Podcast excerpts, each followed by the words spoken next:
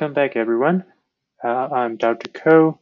Today we will continue from previous week's uh, topic, urinary tract infection. This time, I would like to describe about recurrent UTIs and cystitis symptoms in women. This podcast episode is based upon the RACGP, uh, Australian Journal of GP Volume 50, Issue 4, April 2021. The article describes of five common clinical scenarios that require different approach to treatment uh, that can be commonly seen in general practice setting. recurrent urinary tract infection is defined as more than two episodes of UTI within six months or more than three or more episodes of UTI within 12 months, with isolation of more than 10 power of 3 CFU per mil. There are complicating factors in urinary tract infections. They are classified either local structural abnormalities of urinary tract or general conditions that is affecting uh, a person's immune response, as well as um, demographic factors. So structural abnormalities include uh, it can be classified as congenital obstruction, neoplastic, functional, or neurological. Uh, so it is similar to surgical sieves in terms of classification. Congenital, we will think about vesicular uretary reflux, pelvic-ureteric junction obstruction or polycystic kidney disease.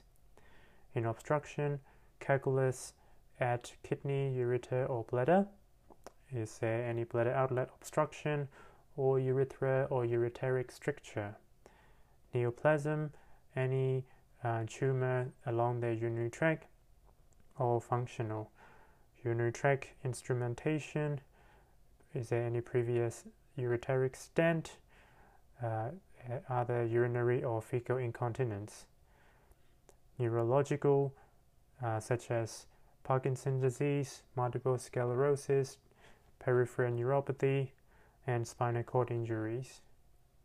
These uh, conditions would affect uh, normal uh, defense or immune response of a urinary tract system.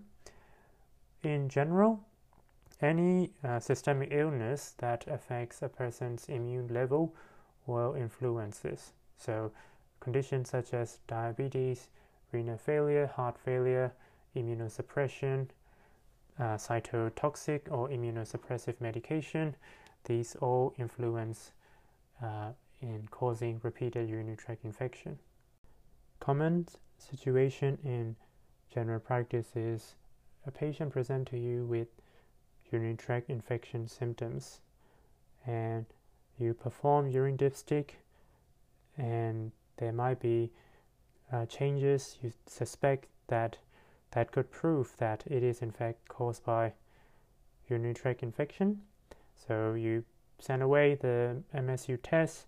You may prescribe antibiotics depending on patient uh, patient situation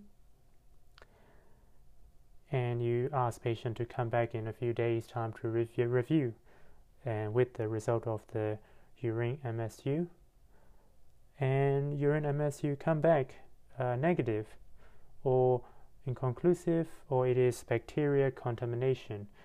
There is no not enough white cells or there is not enough signs of infection in the result.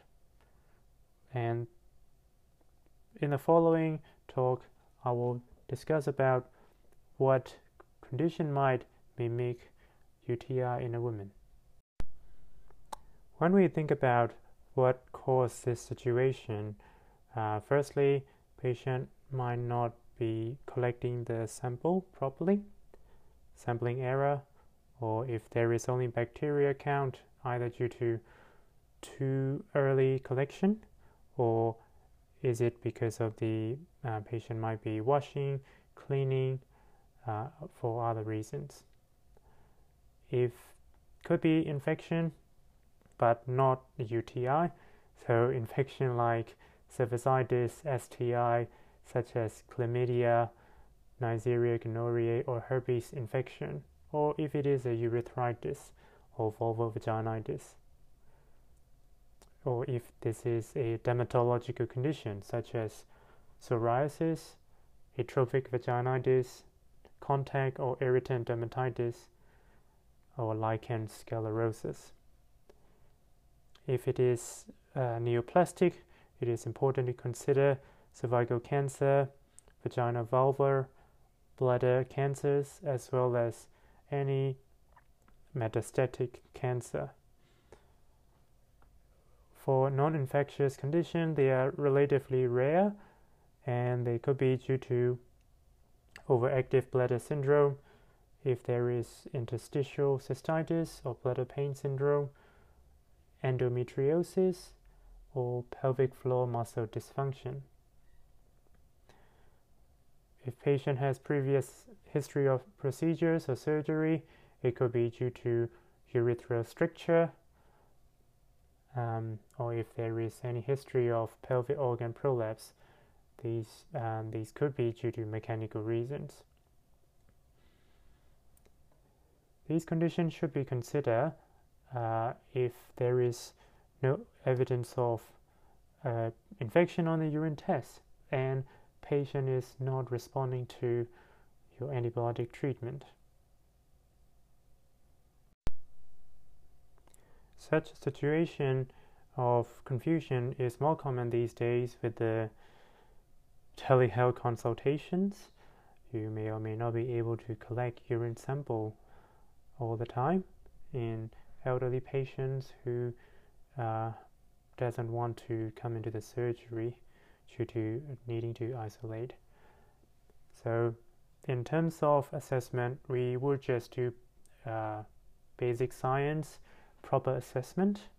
There is nothing better than that in tackling any difficult question. So, we will start with proper history again to elicit uh, symptoms of um, these other risk factors that I talk about in the history physical examination. Um, there is a table of red flags that require early referral to urologist in the original article. Um, that would be something that I re- recommend you to read it. Uh, I included the reference link in the uh, episode description.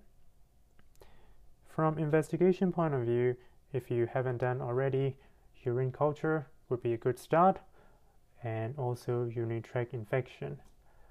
Uh, if you want to know what's within the urinary tract, the CT uh, non-contrast study of kidney, ureter, and bladder would be a good point. If you want to look at the pelvic organs, pelvic ultrasound would be um, needed. Cystoscopy or urodynamic studies are, will be necessary depending on if there is any risk factor for cancer or um, uh, urodynamic concerns such as incontinence uh, affecting patient symptom.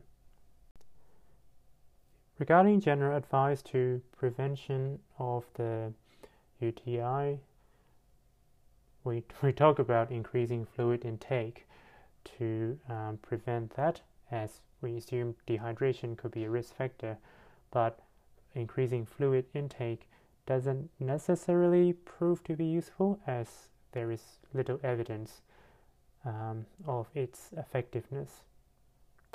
Again, we talk about post-coital voiding and um, cleaning. Uh, it can be controversial uh, some studies find that it is effective. Some studies um, do not find that it doesn't make any difference. So that will depend on individual experience. Spermicide or diaphragm contraceptive devices used as contraception uh, should be avoided uh, if there is past history of UTIs associated with their use. Other risk factors that cannot be changed that include genetic predisposition. If uh, if patient has uh, UTI one before 15 years of age, and also if the mother has history of UTIs, so that could increase the predisposition rate to develop UTIs. In terms of non-antibiotic uh, treatment, in postmenopausal women, vaginal estrogen help reduce the rate of UTIs by uh, protecting against colonization of the uropathogens within the perineum or within the vagina. We normally, or most patients normally take uh, methenamine hippurate as a sachet uh, that you can buy them over the counter, and that is useful to prevent UTIs in per people without any structural abnormalities. There is not much evidence to support either cranberry products or D-mannose in terms of preventing infections, as well as probiotics uh, such as lactobacillus. Regardless of um, who is promoting them to take daily, Their evidence is still not that strong. Fortunately, there is no clear um, vaccination against E. coli, which is the main cause of uh, com- the most common cause of UTI in women. Well, this is much about it. Um, in terms of the key points and to summarize the topic, it is best to avoid repeat antibiotic treatments of presumed UTIs without urine culture. Repeat urine testing is important in establishing the diagnosis and good antibiotic stewardship. Early investigation of the urinary tract should be considered in women with complicated UTIs or if uh, there is atypical features or who, who are not responding to treatment. It is important to consider diagnosis other than UTIs in women with symptoms and negative culture. And it is good practice to discuss about preventative activities uh, in people who are experiencing frequent UTIs or young people who are having the first episode of UTIs.